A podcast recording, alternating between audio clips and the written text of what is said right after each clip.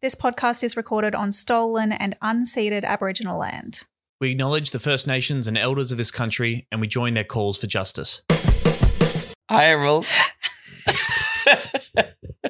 oh, don't touch Touching me. Tom. Ew. We're in the same room. This is weird, isn't it? Yeah, it's really weird.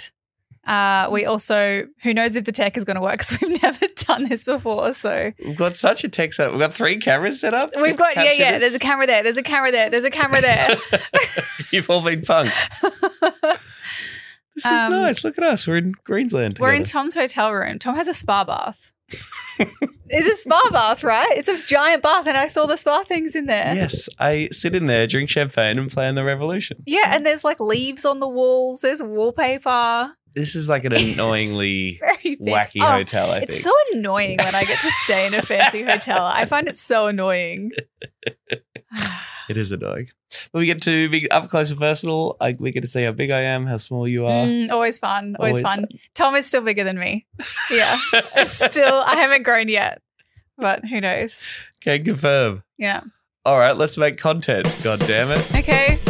Talk about the Greens, that, bunny, that bunch of idiots. This is the future of Australian politics, whether we like it or not, which is that the Greens vote is increasing. I'm suggesting they hate our society. Frankly, I've always found the Greens to be a real serious danger to Australia. serious danger to Australia. Have you ever watched, you know, Trixie and Katya, the drag queens? Yes. And they have the YouTube show, and every time they touch each other, it goes, they should, Tom, Mike should do that for us. nah. Edit that in. Yeah. Michael the Griftwood is over there in the room with us. He is, we swear. This is Serious Danger, a podcast about Greens politics in Australia. It is not an official Greens Party podcast. I'm Tom Ballard. That's Emerald Moon, Hi. produced by Michael the Griff Griffin, who again is in this physical room. Yeah, it's true. We have new patrons. Oh my give them a God. Shout out. What? I'm going to read off your screen because that's easier. Our Okay. new patrons Avery, Scott, Rosemary, Laura, Vinny, Peter, That is- legends, all of you. Yes, that is Avery Howard, previous Greens candidate. Thank you very much for joining the Ah, hi, Serious Danger Dog family. Thank you to all the Danger Dogs that came to see me at uh, Melbourne Comedy Festival too and came up afterwards and, and They said they were danger dogs? Uh, Danger heads? Serious danger heads? No, I think people prefer Danger Dogs. danger dogs. I that in. You get bonus content if you go to patreon.com forward slash serious danger AU. Pay for as, as little as three bucks a month. You can pay more if you wish. But three bucks a month gets you all the bonus content that we produce. We released an episode this week with yeah. part of the Moon My family, Moon sister- Hines well, family. Yeah, she's not part of the Moon family, but she is my sister, Georgia Hines. I thought it was really good. A lot of people, I you didn't sound surprised. Unlike the Like- normal shit we pump out to you people. I think at yeah, at one point I was like, am I just doing this out of love and respect for my sister and Yeah. bias? And then we did it, and I was like, no, that was incredibly interesting. No, she's like really smart and um, articulate and hot. And I'm like, you're related? Ah! We are going to now have to work through all of my other siblings Oh, because my little sister has already messaged immediately and said, "When are you going to interview me?" And I've got six. so fuck it yeah, get ready for the rest. We've got six episodes. Great conversation. She's a humanitarian lawyer. Uh, she's currently working in like the new frontiers in warfare and the intersection of technology and Yeah. ethics and killer robots, although Killer she's not allowed to call them She killer can't- robots. Yeah, she doesn't call them that. Autonomous weapons. Jesus, get out of here. Yeah. Uh, that episode just came out this week, so sign up to that. Thank you so much to people who have sold out our first non Greens conference live show. I. It's a bit weird, hey. Everyone refuses to believe that we can be successful. well, are you guys sure? It's just this. I, you know that, right?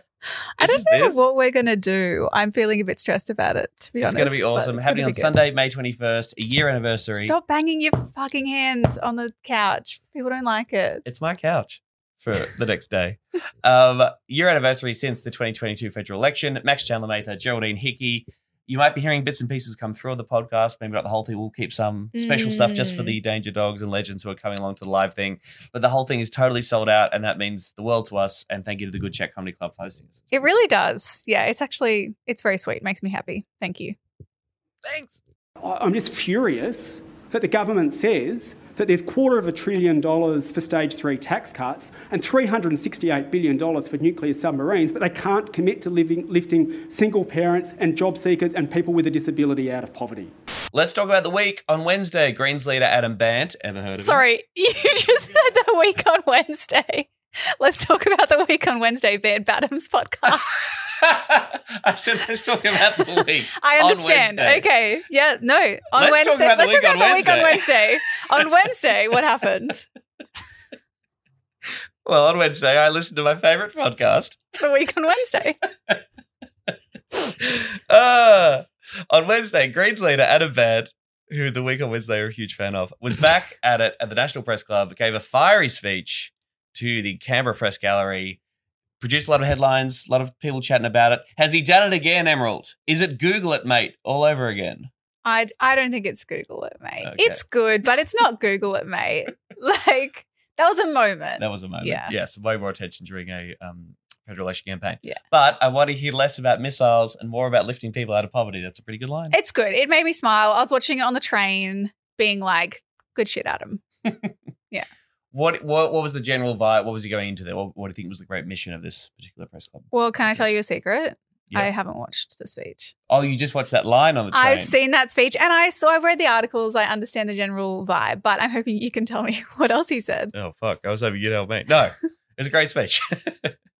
the main focus was uh, housing. Specifically, Adam was making it clear, doubling down that the Greens will vote down Labor's Housing Australia Future Fund if it is not significantly improved. The government tried to pass it back in March, has not been able to reach an agreement uh, Mm. with the Greens. Uh, couldn't get it through. Can we briefly recap why does the Housing Future Fund suck and bad and is bad and is no good? Well, probably the easiest way to explain it is that Labor will tell you this is their $10 billion for housing. And Yes. it's not that at Not all. that. It is uh, a fund that invests public money into the stock market, effectively gambling money on the private stock market. If and then it will use the funds generated from that to theoretically pay for social housing, but only up to a certain point. Yes. If it loses money, that means negative money for social housing. and even if it does well, if, if it loses money, they'll actually demolish housing. Is They that will right? demolish They'll actually blow up actual I think that's in the agreement. Yeah, and that's what the Greens are fighting to stop. But like, yeah, there's no. I mean, and there's no plan for renters. I think is the other thing. It's Yes. just this this shitty fake fund.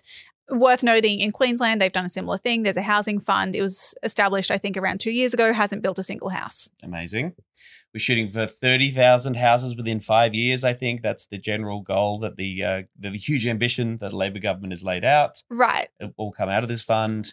Um, as you say, nothing for renters, and a five hundred million dollar maximum spend every year. Yeah. So that's the most it could ever spend yeah. every year, and no minimum spend. So they want to limit themselves, yeah. And to put that into perspective, like I am sure maybe you've got the the figure on the shortfall of social and affordable housing across Australia, but even just in Queensland, I know for example, it's like twenty six thousand, maybe more households on the social housing waitlist currently, and that's like priority high need just in Queensland Yeah. right now. So if we're talking about thirty thousand homes over five years, it's just it's nowhere near enough. It's not going to touch the sides. And this is where I think it's probably, you could argue it's a little tricky for the Greens to say that the housing fund is going to make the housing crisis worse.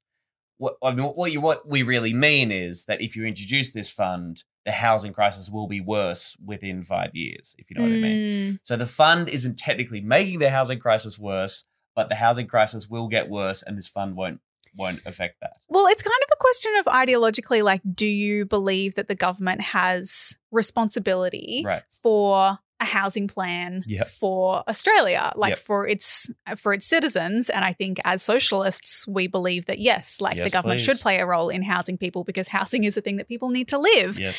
Um, but yeah, then uh, so so in that case, yeah, then the housing policy that is implemented by the government of the day would dictate, or like uh, you at least have to admit that it affects the housing crisis. So it's like this plan will make the housing crisis worse. Right. Whereas, yeah, Because like this is the totality or the totality of the housing plan of this current government. Hmm. This is what they're saying they're going to do. Yeah. And cut to five or ten years later. Yeah. The housing crisis is even worse than it is now. Yeah. And I think it's also like if you then bring into account all of the tax breaks, which is kind of what you know Adam's speech was getting into. Yep. If you take that all into account with Labor's housing policy, and obviously, like, like I'll admit this is a bit of a stretch rhetorically because we're talking about the fund that is part of this legislation. That's not necessarily saying yes, we do um, keep or, or scrap negative gearing, Mm. but yes, Labor's approach to housing right now is making the housing crisis worse by incentivizing profiteering Mm. and yeah a speculation like using property as a speculative commodity rather than a human right for, Mm. for pe- homes for people to live in Yeah. And I think we've seen this so many times. This is when the Greens are really strong, when they keep coming back to the actual problem facing people. Mm. Because I feel like the government just wants to say, we're doing something on housing. Mm. Okay, leave us alone. Stop yelling at us. This is the only option we have to address housing crisis. Whereas Greens are saying, here's the actual problem. Here are the numbers. Here is the shortfall. Here's how bad the actual crisis is. We want to actually address that problem. Yeah. And it's not, you don't just get political points for saying we're doing something on housing. It's like you, you should actually do, as a progressive so called government, you should actually do the stuff that's actually going to make that problem better and actually address the Mm. problem. So, Yeah. so this, the scale of your solution should meet the scale of the problem. yes yeah that's right So let's talk about the things that Adam called for here, and we'll get to the big rent freeze in a sec. But here are some of the, the other points. The Greens want the funding from this housing fund uh, for social affordable housing to be increased from a $500 million cap to $5 billion per year. hmm that's pretty big a big difference Big greedy, if you ask me, but yeah. Yeah. Uh, direct funding of 225,000 publicly owned properties over the next decade. So let's just bump up that ambition, please, from uh, 30,000 Mhm. to try to get even close to addressing the shortfall that we have in this country. A doubling of Commonwealth rent assistance, and again scrapping these concessions. So the capital gains discount, um, 50% discount on assets, which has spurred the housing crisis and property speculation, and negative gearing concessions for people with more than one investment property. yeah The public Par- parliamentary budget office estimates the whole thing scrapping those would raise 74 billion dollars in revenue over the next decade. Can I just say, you know what's funny? I've just realized you saying this for this is the first time I've understood that the demand, the five billion dollars per year, is Mm. them saying that's lifting the the ceiling on how much money can be spent from the returns that this fund generates. Right. I thought that they were talking about direct investment in social and affordable housing, but you're saying that actually that's direct funding of 225,000 publicly owned property. So is that separate to that 5 billion from the fund? No, I think that's the kind of money that that that's the kind of the direct investment that is coming out of the fund. Yeah, but that's still not direct investment, right? Like it's still going to come from the returns of the fund. So if the fund doesn't generate any money, do we get that direct investment? Surely the Greens are, are pushing for like a guarantee that those homes will be funded. Uh, a guarantee from that money that you would be spending, a guarantee that you'd be spending five billion dollars a year from that fund in order to Even if it loses money? I think so. Yeah. Okay, yeah. Well, because this is this is the question, right? And I think we got like we we had uh Patty, I think, on on Instagram messages about this a few weeks ago about whether ideologically we oppose the idea of this fund a- Mm. a- as a way to deliver housing and comparing it to something like um, Norway's sovereign wealth fund, which you know delivers funding for for the welfare state there, and and like, is it a bad idea? Just totally in theory, for example, if that cap was li- was lifted or, or removed altogether, would this still be a bad idea? And my view is like, I just don't think that public money should be gambled on the stock market. Like I, I think we were talking about this beforehand. You were like, well, we should abolish the stock market, Mm. which I agree. and, and so it's like, yeah, do we really want like in an ideal world or, or as a policy that we would support, I just don't think we would support establishing a fund like this. We would support direct invest- investment rather than propping up a like a stock market that is, you know, Mm. c- capitalism in its in its pure form. It's also just like with if you've got five billion dollars, you could also just sit on it and it will have more money next year as well. Like in terms of returns on that, that when you're talking about that well, size of money, social also housing just- also delivers a, a yes, return. right. Social housing, you also just get returns 'Cause you collect rent. Collect rent. Yeah. Yeah. Um, is Commonwealth rent assistance dodgy too? I've heard a little bit of Mm, this too. Like we're asking for the doubling of it. My understanding from a, a bunch of leftist critiques is that it's basically just subsidizing the private rental market, right? You're just handing over again shitloads of public money to private landlords. Yeah, Now there are people who rely on Commonwealth rent assistance in order to keep a roof over their head. yeah. That's good. And while we don't have 225,000 green homes built uh, Mm. immediately, then is pumping more money into that private rental market a, a way to go? Again, yeah, like it, it's that argument between like what you would want ideally, what you would propose if you were in government Mm. versus what do we support from from something that's already in place. I think it's true. Like until we have a robust social housing um, system that can actually meet need and and beyond, Mm. even you know working towards a universal social housing system where it's not just the most disadvantaged people who can access it. Um, yes, like Commonwealth rent assistance is kind of is probably saving lives at the moment, and Right. it's a shitty part of a shitty privatized housing system. So I understand the critique from I think a lot of a lot of leftists. Yeah, like there have been some people lobbying the Greens and saying that they shouldn't be supporting rent assistance because it legitimizes that really shitty system. Yeah. But yeah, may- maybe what the Greens should be doing, and, and I think the Greens have been doing, is saying that rent assistance is not a perfect solution. No. Um, it's certainly not a permanent solution.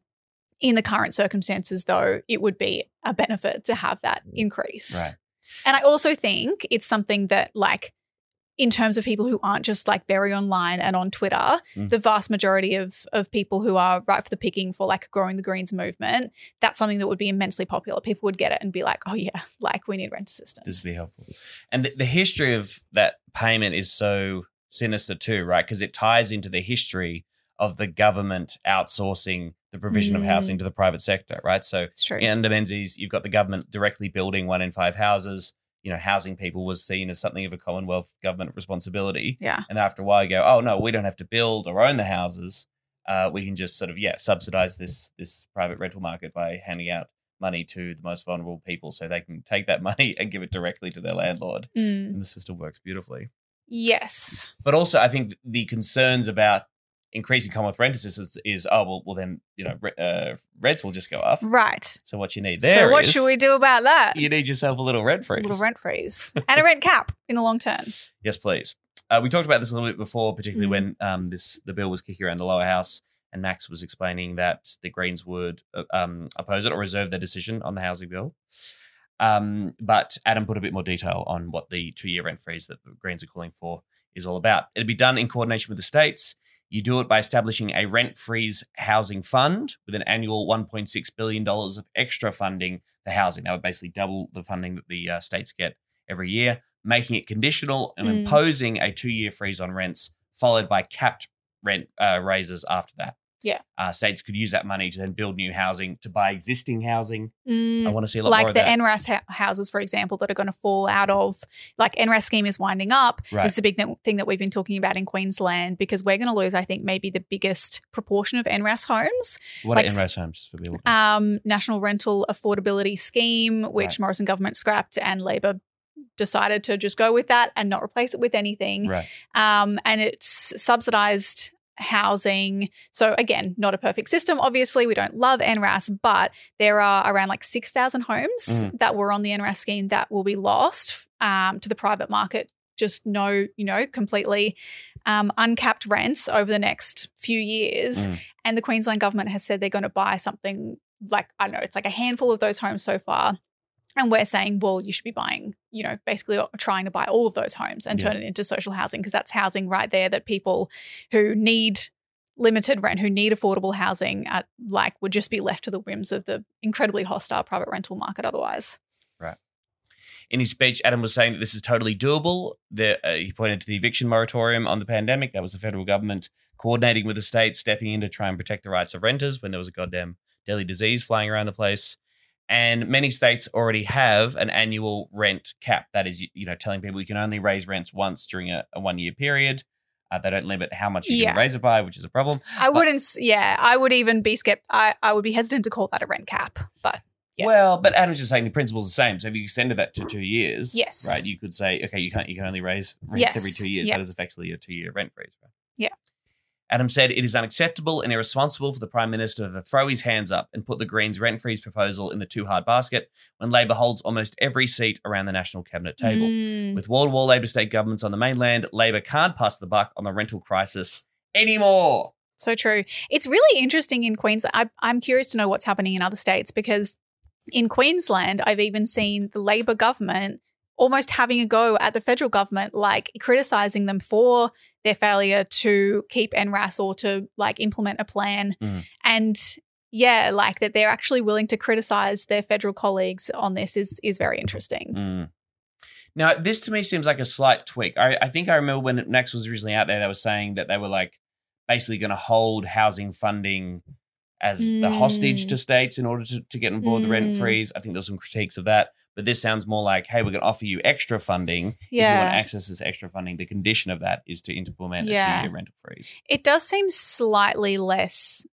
I'm, I'm curious to know why they landed on that Mm. because I would think that it would then be easier for states to say no, right? Especially when they could just be like, well, we don't, you know, want that money if we think that, uh, you, yeah, like if we're just going to buy the line from the real estate lobby, which is that this will force investors Right. uh, to exit the market, and that'll somehow don't know where those homes will go, but it will mean less supply, make the rental crisis even worse. Uh, yeah, they'll say that it'll mean wealthy people will buy up those homes, but it's like, but what are those people doing with those homes? But anyway, Mm. um, and so they, yeah, like I think it's very likely that state governments will will buy that and use that to be like, well, no, we don't want to just take take that money for then something that we that's going to make the the crisis worse. Apparently, no thanks. Jesus. Who knows? Um, do you think this has changed? Do you think average the average punter thinks that a rent freeze is possible? Like, or do they dis- dismiss that, or would they be opposed to that because they think it's a bad idea, or because they literally think the government can't do it? And Mm. has I guess the pandemic changed all that, and Mm. has the pandemic illustrated that governments can be powerful, it can intervene in the market in this way? That is, are the Greens onto a thing when we say we want a two year rent freeze? That is totally possible. Do you think It's cutting through. I actually don't know if the pandemic did it. I think we were really hopeful and we used that messaging for a long time. And I guess we are still using it a little bit to say that, you know, governments can intervene in a in an Mm. emergency situation and and do something like this. But I, I feel like that wasn't enough. I think what has what has changed is the intensity and scale of the housing crisis and the rental crisis in particular, Mm. and the fact that so many people have either experienced that personally or had seen someone very close to them or in their circle um, being, yeah, like not have access to to housing in a way that you kind of expected that you would be able to, if, particularly for. Uh, you know, people who like working people Mm. and people that just wouldn't have expected that they could be facing homelessness Mm. a few years ago, uh, absolutely now could be. And so I think I think there is an expectation that like this is a serious, it's in an emergency and it requires an emergency response. I think that is certainly part of like the general consensus at the moment. And it's, there's something particularly pernicious about getting a rent increase, and you just you're just paying more money to live in the same place. You know what I mean? Yes. So rent's up, rent's up, I think ten percent on last year, something like that across the board. And I think when people experience that, when your landlord says, "Hey, I'm putting up your rent by this much," and we know how shit landlords are, and they don't fix anything, and they, you know, no one, no one is a huge fan of their landlord, particularly broadly speaking. Just, just the fact that we're saying you're paying more money and getting nothing extra out of it. Your house is not any more nice. No. Well, but I mean, where you're fucking living. obviously, the argument is that their mortgage mortgage is costing more, right. which is is true. Yeah. Like in in many cases, people have been hit pretty hard by interest rate rises. Um, but yes, like I, I think that it's not necessarily. I mean, does that justify raising the rent to an extent where it, it, it's interesting that argument when it's like, yeah, people will accept that okay, it's a choice between this person not being able to pay their mortgage comfortably or this person not being able to pay their rent and potentially being homeless. Yes. And in their view, they're like, those are equal. And actually, potentially, the person who's been able to afford an investment property, uh, sh- they, yeah, they should take precedence over An the person who might be leave. property. Yes. An investment Yeah, property. yeah, so not the their home. These these wonderful landlords are providing housing. It's like, no, Yeah. they bought it as an investment. Yeah. And I understand that they have been encouraged to do that, Yes. to like over leverage themselves on the private property market as a way to build wealth because there are very few other ways to build wealth in Yes, Australia yes. because this is capitalism and it is much harder to make any money, to make money enough that you can be comfortable. Mm.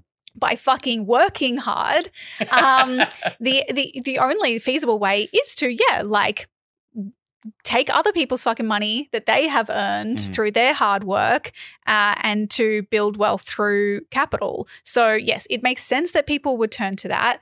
Um, and it kind of like that fucking sucks, but Mm. it's like we have to start unraveling it at some point. Yes, please. Like this uh, line from Adam too. With all his question time contempt about a rent freeze being pixie dust and his reported delight about campaigning the next election on his housing bill failing in the Senate, the Prime Minister needs to understand this isn't an inner Sydney council meeting and a chance to get even with the Greens. Wow. That's a bit spicy, isn't it? Yeah. Albanese did dismiss the rent freeze as pixie dust in Parliament. Okay. I mean, he keeps making constitution arguments. There was actually a referendum in 1948. Ben Chifley tried to get uh, Commonwealth power over rents and prices. Wouldn't that be Okay. fucking awesome? Yeah, that would be good. But that failed, so it doesn't work. But obviously, we've made it very clear that this is totally possible and have laid out how to. Albanese said, This whole position makes me wonder what the Greens Party's political and thought processes are. They're out there saying they want more investment in social and affordable housing, and their strategy, their strategy to do that is to block $10 billion to create a fund for investment in social and affordable housing. this is on top of all the other stuff we're doing. And then it said that we've got we've caught the disease of the no-alition, where we just vote no to everything. No, no. They've caught this bizarre disease just saying no to everything without any Bizarre rational disease. explanation. It's just like, fuck you. You know Yeah. exactly what the explanation is. And it is again that entitlement of the fucking Labor Party, the same as when it comes to them like keeping seats, that they're like, we are entitled to these seats for some reason. They're Labor seats, Stop Greens can't seats, challenge them. Greens. And again, they're like, well, we won government, even though we don't have majority in the Senate, and that's why you've got this problem. Um, but but they're like, and so we're entitled to pass whatever we want, and it's incumbent on you Yes. to justify why you would not pass that. And it's Yes. like, well, well, okay. Why don't you explain why you are blocking $5 billion direct investment in housing? Yes. If you want to do something about the housing crisis, why do you not have to explain Yes. that? Yes. So, because that's actually what you're doing. You could do that. The Yeah. Greens are putting that to you. Why would you block housing, Why do you- Albanese? why do you hate? Why would you do that? what? But you grew up in public housing. You grew up in public housing. Why do you hate and like the kind of language that Labor is using against the Greens? Like, why do they care so little about domestic and family violence survi- like oh, survivors? Why do they care so little about you know families who are sleeping in tents and cars that they would block this? It's like, yeah, good question. Why would you block this? Why would you block this? We care more than you, you motherfucker. Yeah. And yes, the obvious. If you ask these people, like, why do you think, like, in a sincere way, why do you think the Greens are voting for this? They can't say, oh, I have no idea. It's like they haven't made clear to it. It's because they want more investment and they want to go further. You fucking weirdos. Mm. Uh, Queensland Deputy Prime Premier Steven Miles said the Greens policies will not deliver a single additional affordable house for a Queenslander. Here we go. Here's the real estate lobby coming down the pipeline. The only thing a policy like that would do is to drive investors out of the market and cause people to stop developments that are already underway. We've heard that from investors, from developers. We need more supply and more stock, and policies like that. One extreme radical policies like that one, the rent freeze, might be good for getting the Greens political party a headline, but it will not deliver a single additional affordable home for a Queenslander. Do we really think that like developers and investors who stand to make significant money from a property market are just going to be like, actually, I'm gonna pull out completely Go and out. do Yeah, what? do. Um, do fucking what because they rely on renters to grow their wealth. Yes. Because they're not going to be ra- able to raise the rent for a couple of years and then they'll be able to raise it in line with inflation. Inflation, yes. So, no, my business model is dependent on squeezing tenants for all they're worth Yeah. forever. and there's clear evidence from it came out during the inquiry when Amy MacMahon here in Queensland moved a bill um, for rent caps and other renters' rights. Clear, like clear evidence that was offered there that yeah, rent caps are not associated with a reduction in supply. Nope. These, yeah, it's just it's not real. It's pixie dust. Some might say. Maybe the tide is turning. Someone tweeted out, shout out to at Posting General for pointing out that the Labor seems to be losing the key Reddit forum of friendly Jordies demographic. Things that made me smile this week. Comments like Green's got it right. Labor's housing fund is a joke. 30,000 houses over 10 years is pathetic. I think it might be five years, but Still. still pathetic. It's more than pathetic. They're complicit. I'm with Adam Bandt on this one. The Profits $10 billion policy will do fuck all. Normally prefer Labor over Greens on policy, but not on this one. It's pathetic. Good to finally see someone with a real platform call out these bastards for ignoring this for so long. The only way they'll do anything is if they're forced to, and even then it's questionable. So interesting. Look forward to Friendly Jordies' response to his I Reddit fans. yeah, there were people being like, "Is Friendly Jordies going to come out and criticize Labor on this because you know he's only too willing to go after the Greens?" I think there are genuine like there are people who follow Friendly Jordies who genuinely don't realize that he is just a probably paid Labor shill, and are like, "Can't wait to see Jordan's take on this." Um, uh, do you reckon that they will start to turn away from Labor? Like, may would we? Are we finally going to get the friendly Jordies demographic? to come over to Serious Danger. So he's come over to Serious Danger, to come over to the Greens. He said we should actually we should put this in the intro, but there is footage of Friendly Jordies back in the day saying stuff like the Greens are better on policy. I know that, but you know, power, Yeah. power, power, etc., etc. Like Now, does this mean they're the best Australian party when it comes to the environment? Obviously, when there's one with the word green in it, not by a mile. They continued the multi billion dollar taxpayer subsidies to the fossil fuel industry and approved mining in the most pristine rainforest on Earth, the Tarkine. Inexcusable. Unless, of course, you're a true believer like myself who can very easily sweep that under the rug, as they are a major party. And as much as I love the Greens, in the words of the eternal Gough Whitlam, God rest his soul, there is nothing moral about being in opposition.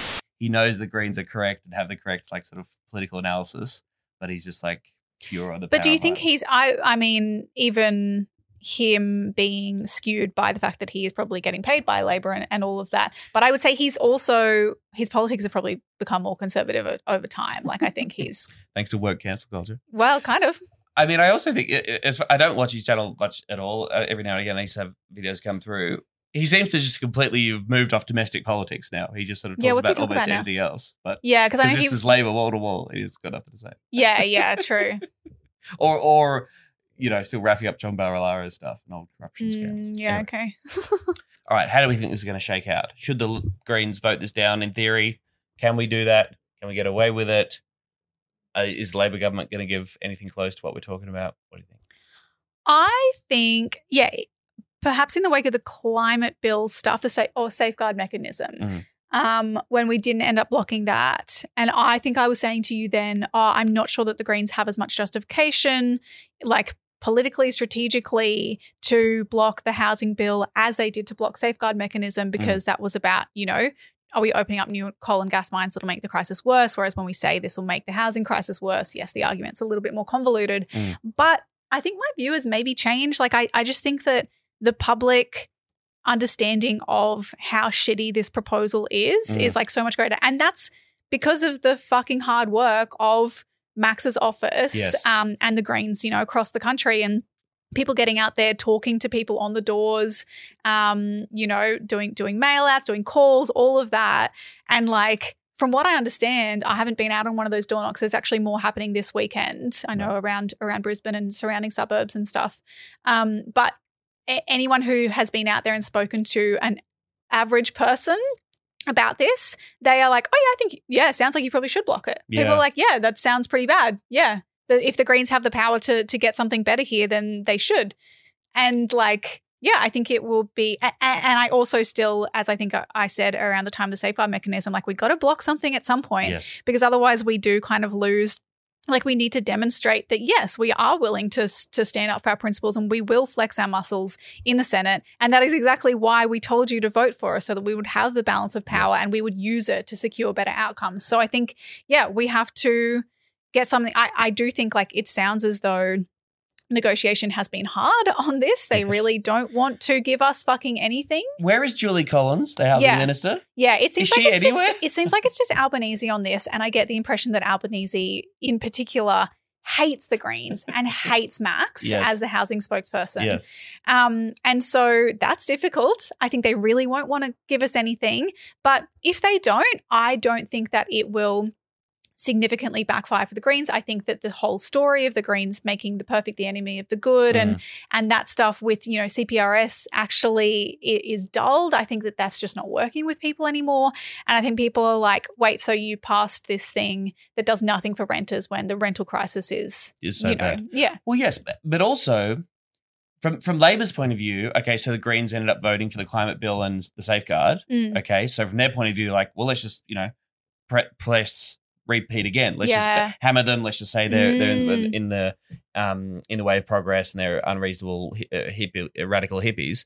From the Greens' point of view, we can say no. We have been reasonable on these two other things, so we don't just block everything. Yeah. We- this is this is a fucking red line for us, and we're going to vote it down. Yeah, Thank you very much. Yeah, and and I increasingly just think that if there's one thing, I mean, obviously climate is an existential threat to humanity, Yes. uh, and we need to keep doing that. But housing is just it's just the biggest thing for Yeah. everyone right now. Totally. Well, on that note, uh, a report this week that the rental crisis is even worse than we imagined. Less than 1% of rentals in Australia are affordable for a single person on the minimum wage. On the minimum wage. Mm-hmm. With a new report finding that housing affordability has plummeted to new lows, the stark findings reveal that less than 1% of the rentals were affordable for someone on the age or disability support pension, while there was not one affordable house for someone on youth allowance.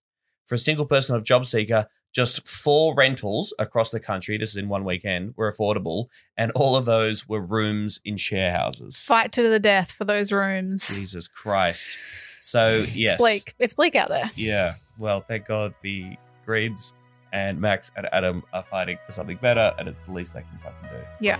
I was invited uh, to the wedding. I said I would go, and I keep my commitments, including to Kyle Sandilands. A bloke who at one stage was homeless, living on the streets of Sydney, is a, a part of uh, what is an Australian success story. Okay, what's your next question, Mum? Okay, have you had sex? I've already told you the story of this. Don't look at me and smile because it's not funny. Oh, okay, um, I got raped when I was 12 years old. Right. And is that the is that the only experience you've had? We Tom. Okay, update. Update. Tom has a free minibar at the hotel. There are free snacks and there are free drinks. He's drinking a non-alcoholic espresso martini that he thinks tastes bad. I had a sip; it was okay. Awful. I've got a lemon sparkling water. It's pretty bad. We're going pretty crazy. Hmm. Serious danger on tour, baby. Uh, you know who wouldn't be going crazy? Don't even Single parents who were pushed off the payment when their youngest child turned eight as a result of the Gillard government decision back in 2012. Well, hang on. Julia Gillard was our first female prime minister. She's she a feminist people. icon. Yes. So why would she do that to so many predominantly single mothers? Who can say? Because she was barren. Because she, that's not. Um, I'm sorry. I apologize for that. But I didn't originate that. Fr- anyway, carry on. Okay. Well, the reason I bring this up is because this week we heard that something may be done to reverse the past wrongs of this decision by the Mm. Gillard government. The Economic Inclusion Advisory Committee, I love that committee. that committee that recommended raising job seeker, this was set up or it was negotiated by David Pocock.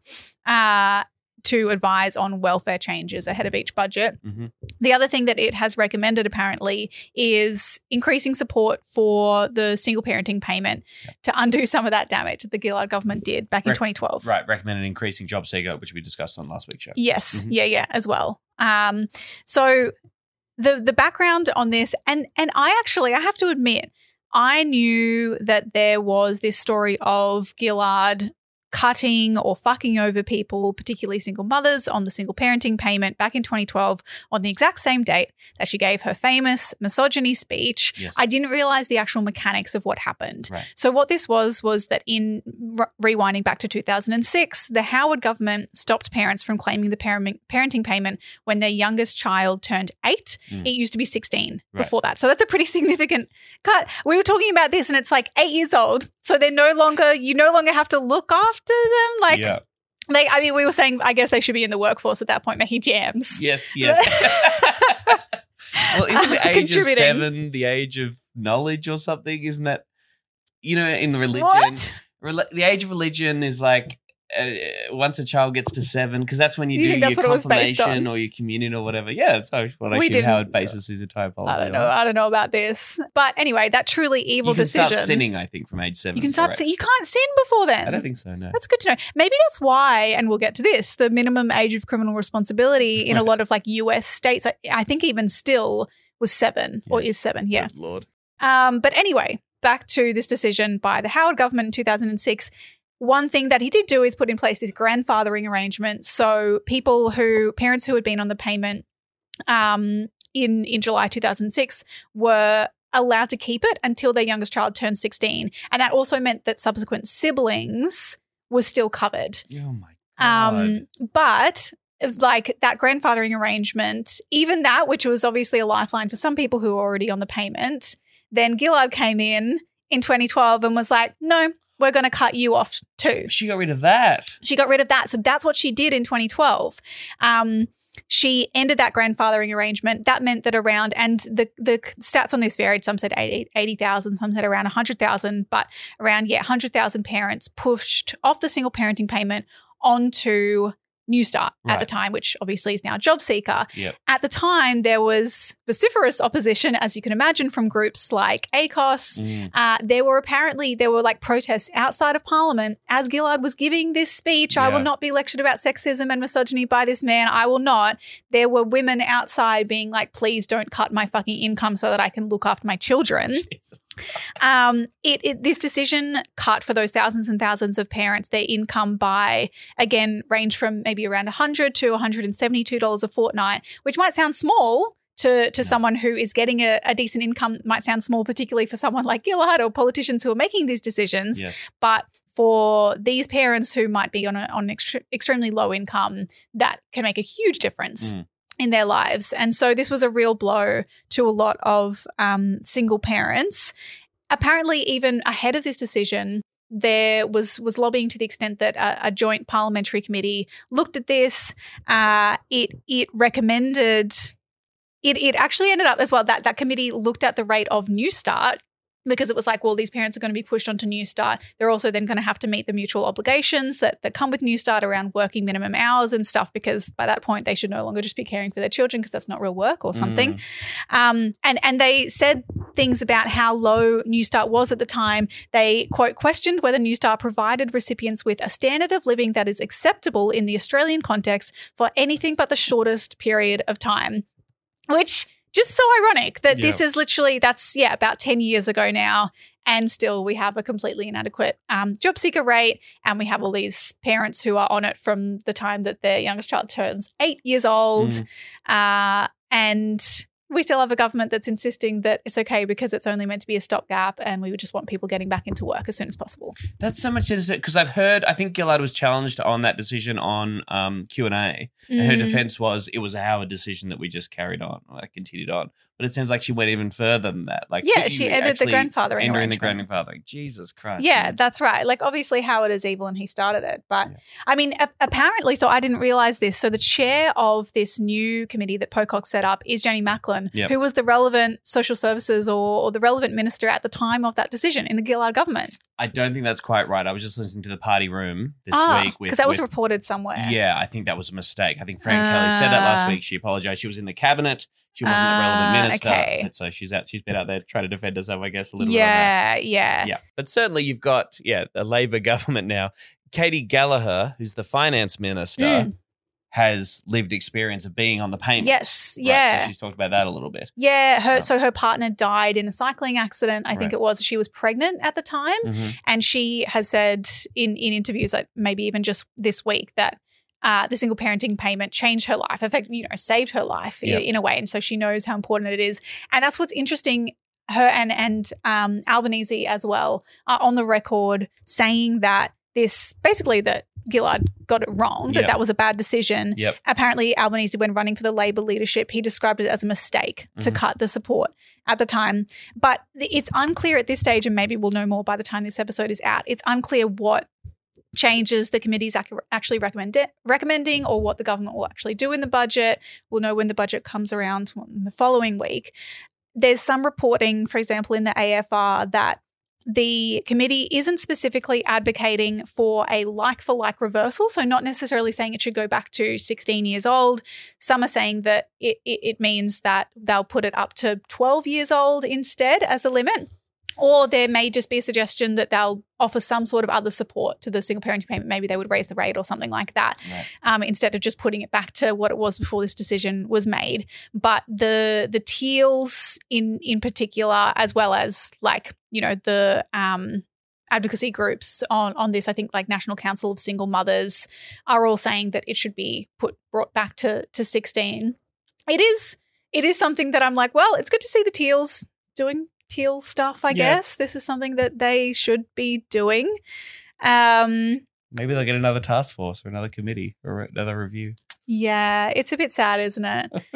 but you know, they they've done the, they've like released you know similar greens tactics. They've got Um, Parliamentary Budget Office costing on how much it would cost. Hmm. Apparently, the Independent Zoe Daniel was saying that it will cost the government roughly $640 million over the next three years to cover parents until their children are 12 or 1.1 billion until the children reach 16. Mm.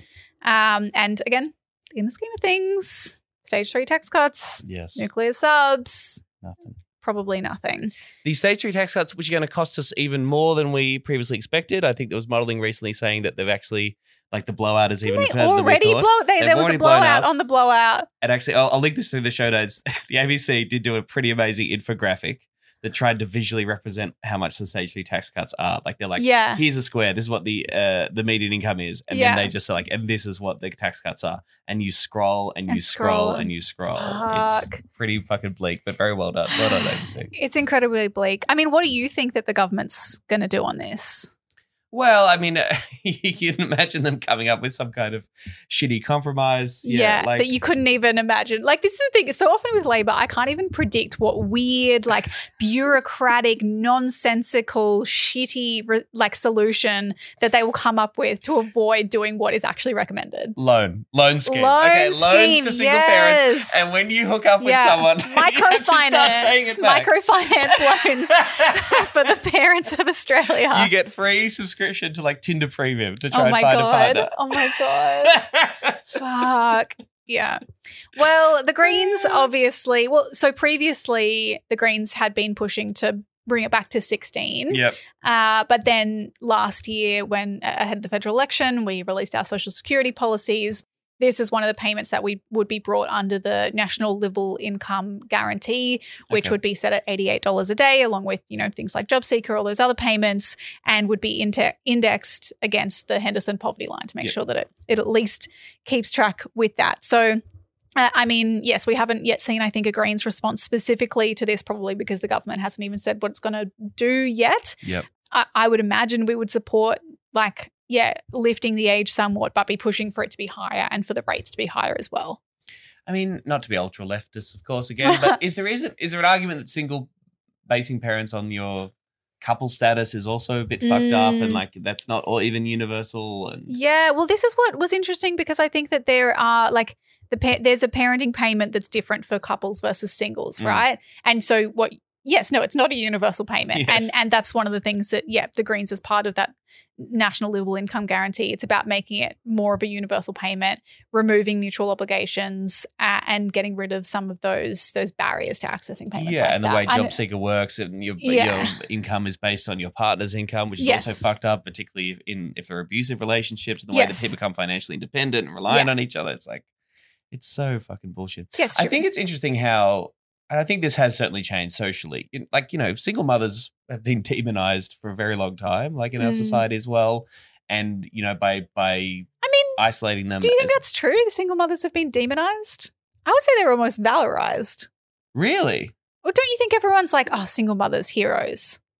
Uh, I think that's definitely where we are now. But I think there was definitely a Mm. history with it under social Yeah. conservatism of yes, yeah. judging women who um who, who are try, trying to raise kids by themselves, or and particularly women who choose to have kids by themselves without a partner. I guess so. I think there's certain, but now I guess we're in this situation, yeah, where socially it's like they're they're heroes, and oh my god, Albo had a single mom, Right, and right, that's right. so wonderful. Yep. But then in reality, we will make it incredibly difficult for them to live their lives and look after their children. Right. yeah. Go. Uh, speaking of children, Yeah. The other thing that happened this week, again around age thresholds, interestingly, but and weirdly, I just didn't see much coverage, even though I've been following the minimum age of criminal responsibility issue for some time. Didn't see too much coverage of this. That Victoria has said they will raise the minimum age at which a child can be charged and, in theory, incarcerated under their criminal laws from 10 years old. Because remember, children can be locked up at 10 years old 10. in Australia Yep. Uh, to 12. 12. So, oh, thank God. so Oh, a lot God. better. I mean, interestingly, Thank God we're getting those 13 year olds off our streets. well, 12 year olds too. But keep in mind, I think that's what people don't realize. When you say raising the minimum age to 12, you're talking about still putting 12 year olds Yes, in prison, still charging 12 year olds in exactly the same way as you would charge an adult for criminal offences. They say that they would do that by the end of 2024 is their proposal, raise it to 12, and then Mm-hmm. by 2027, raise it to 14. which is the bare minimum Yes. recommended by the UN. Um, the the I, I guess probably today when we're recording this in Brisbane, they were going to bring this to the uh, national meeting of attorney generals or, or national cabinet, Mhm. which has been looking at the issue of the age of, of criminal responsibility for years Yes. since 2018.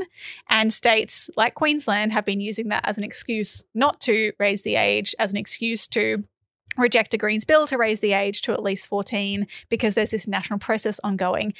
That It's national very complicated. it's very It's really- complicated. you you couldn't quite all the factors. couldn't possibly understand. Should it be good to put kids in prison? Is it Mm. bad to put kids in prison? Yeah. These are big questions. What if, you know, the Murdoch media is saying that it's good to put kids in prison? we have to Yes, weigh we that have up to as weigh that up. We well. factor that in.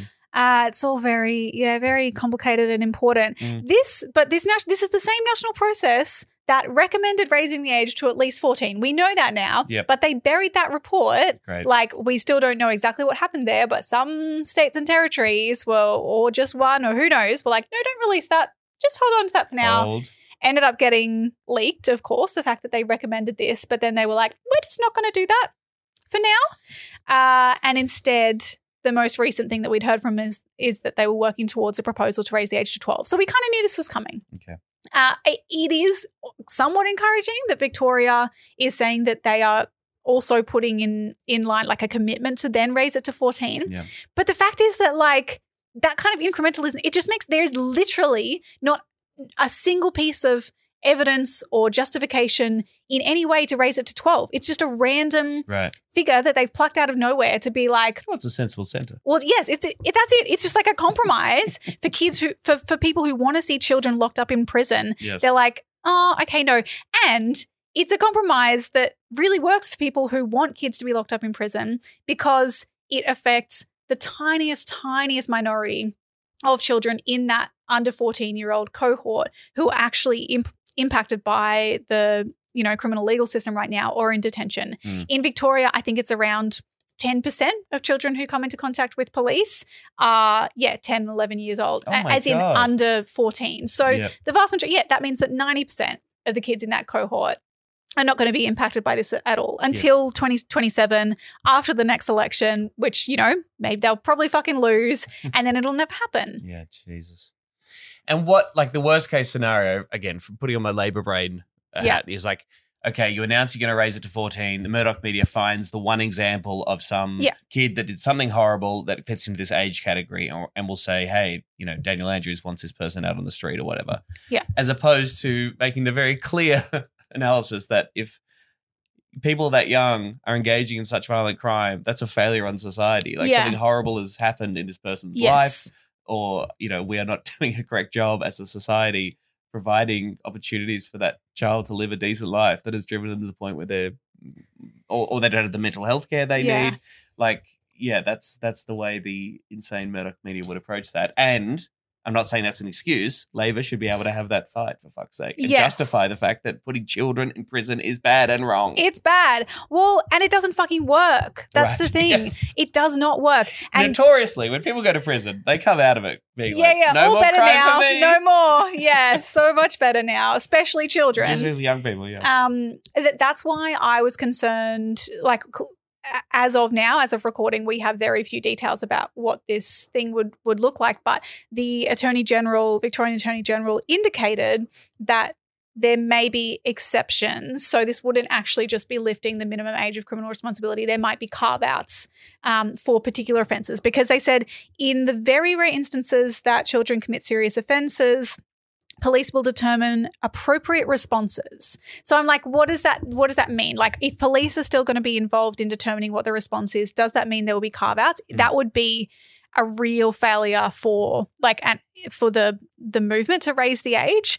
Um, it's been done in other jurisdictions where yeah they'll they'll raise it to a particular age except for particular offences like murder or or um, sexual assault or rape or something like that. But the fact is that if a child, if a 10, 11, 12, 13 year old is committing an offense like that, first of all, it's so incredibly fucking rare. Yes. Second of all, yeah, it it, imp- it implies that something has gone seriously wrong. Mm. in their life. And it's perhaps even more important that they're di- diverted from the criminal legal Yes. system and that they're given the support that they need and intensive therapeutic Mm. case management.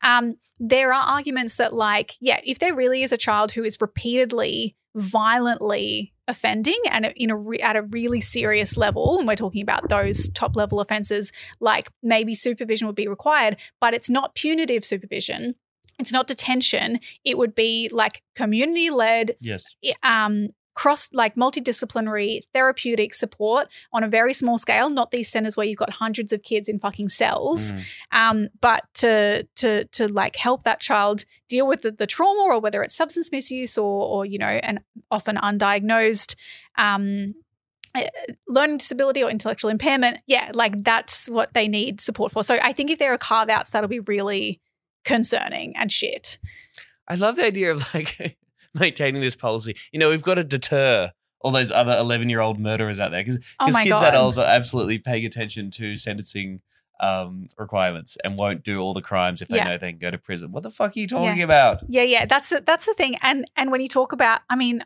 I I get the impression that it's even stronger in Queensland. This obsession, media wise, and like in politics, with um, going after the government for being soft on crime. But that's going to happen. Like those attacks are going to come from a liberal or an LNP opposition, regardless of what you do. what So you being do. like, oh, we can't raise the age to 14 because then they'll attack us for being soft on crime and for just giving kids a slap on the wrist. That's already happening. Yes. That's already the argument. And that's why we're just getting keep getting tougher and tougher laws. And because those laws don't work, Yes. because when you lock children up, they offend more. And people get more afraid, and like there's just more of fucking hysteria around youth crime. Yeah, it, it doesn't stop unless you actually implement a circuit breaker. And that's why, you know, as well, the argument that you need this staged approach because you need to make sure that the infrastructure is in place and the services are funded so that when you divert children from the criminal legal system, they have somewhere to go Mm-hmm. is kind of bullshit because we know that the government just won't do that until they're forced to, No. effectively. Until they actually take the step to make the legislative change, they probably just won't set up those those alternative um, s- services or or yeah, they won't fund anything that they don't fucking have to as long as they can keep funding detention centers, youth They prisons. also seem to have plenty of money for new prisons, it seems. So Yeah. why don't you send a little bit of that money Yeah. to the services way? Yeah, exactly. If they raise the age, I, I think so. right now, the AG in Victoria has said there are no 10 to 12 year old children currently in custody. Awesome. So it means if this change happens, not a single child will be removed from prison. Okay. Uh, there are nine children between 13 and 14 years old who are being held. She says allegedly very serious crimes. But like, this is the thing. So, no impact Mm. until 2027 if they win that election. In Queensland, it's a little more, but there is, there are still, on, there are like 20 kids in prisons and watch houses aged 10 to 13 on any given day, but about 130 cycling through. But like, that's yeah 10 to 13 so to argue that you need to like really take your time to make sure that the the infrastructure is in place for them it's like this is a tiny group of children that if you really wanted to you could put the systems in place Mm. to to divert them from the criminal system Let the children go. let the children go um yeah there's we'll put i, I think uh, as one of the call to actions we'll put the link in in the show notes to email your AG and Premier in your state or territory telling them to raise the age to at least 14 with no carve outs. Mm. That's, as I said, the absolute bare minimum age that the UN says is required for the minimum age of criminal responsibility. And that's based on evidence from doctors as well. It's about the neurological development of a child. I mean, there's a strong argument that no child should be in prison, but at least 14 when their, you know, their frontal lobe is not developed, that they literally don't have the capacity to weigh up long-term consequences when mm. they're making decisions. They have very little impulse control. They're still going through this process of what's called synaptic pruning. So that means that not only, yeah, can they not make great decisions, but if they are subjected to the trauma of contact with the criminal legal system and incarceration in particular, that will affect them in a, in a, a, a far more significant way than than it would for adults. Mm. So all of this, it's like 14 is the bare fucking minimum. Mm. Please. Please. Please. I will not be lectured about sexism and misogyny by this man. I will not be lectured about sexism and misogyny by this man. I will not be lectured about sexism and misogyny by this man. I will not.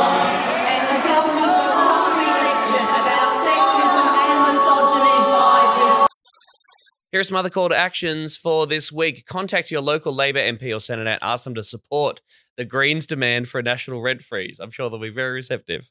um, and our plan for renters do something about renters. There's a fucking rental crisis. We want $5 billion direct investment in public and affordable housing per year, doubling the rent assistance, all that good stuff that we discussed on the show. Um, always you can go to greens.org.au slash housing that lays out the greens case where we stand on the whole housing bill and of course max chandler mather is the party spokesperson for housing follow him at m chandler mather on twitter or of course keep listening to serious danger he'll be back on here real soon So true. Yeah, just come to the live show. Oh, you didn't get tickets. Sad. missed out tomorrow's may day as well i don't know Yeah. there's stuff going on today on sunday as well across the country may day very important part in the oh we don't need a trade union movement anymore because we've got a labor government well, that's right. Yeah, so don't bother. Don't bother. Uh, or you, you could go to a rally if you want, commemorate, you know, uh, it's the, kind of the Shearers strike is what we're really commemorating in Australia. Is that right? Uh, no, I think it's earlier than that. It's the eight-hour workday back in 1856. Yeah, but then in Australia, the equivalent? No? No, no, that's that's the eight-hour workday Oh, in. Australia. Yeah, I mean, Sorry, yeah, bad. and there are certain rallies that happen on various May days that then became a new milestone. Yeah, okay, basically, yeah. workers getting together, fighting a better deal under capitalism. It's shit. Yeah, yeah, sounds good. Rate and review the show on Apple Podcasts or wherever you're listening now. You can um, support us on Patreon, just three bucks a month. Get access to fun bonus episodes like the chat with my sister about killer robots.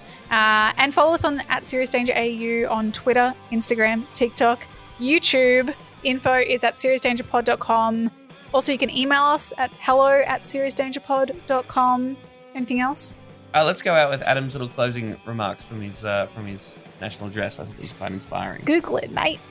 No, Is it thanks that about one? the stuff. Okay. See you next week, everyone. Bye. The Greens have a vision for the future free education, free childcare, freeze and cap rents, mental and dental as part of Medicare, a four day work week. We are the, already the only party with a policy to seriously tackle the climate crisis, and we're going to be known as the party with the only serious way of tackling the cost of living and the housing crises, too. By stopping the handouts to the big corporations and billionaires and making them pay their fair share of tax, we will fund the services that will make this country more equal. And we will end the housing, the cost of living, and the climate crises. And in doing so, we will build a better life for everyone. Thank you.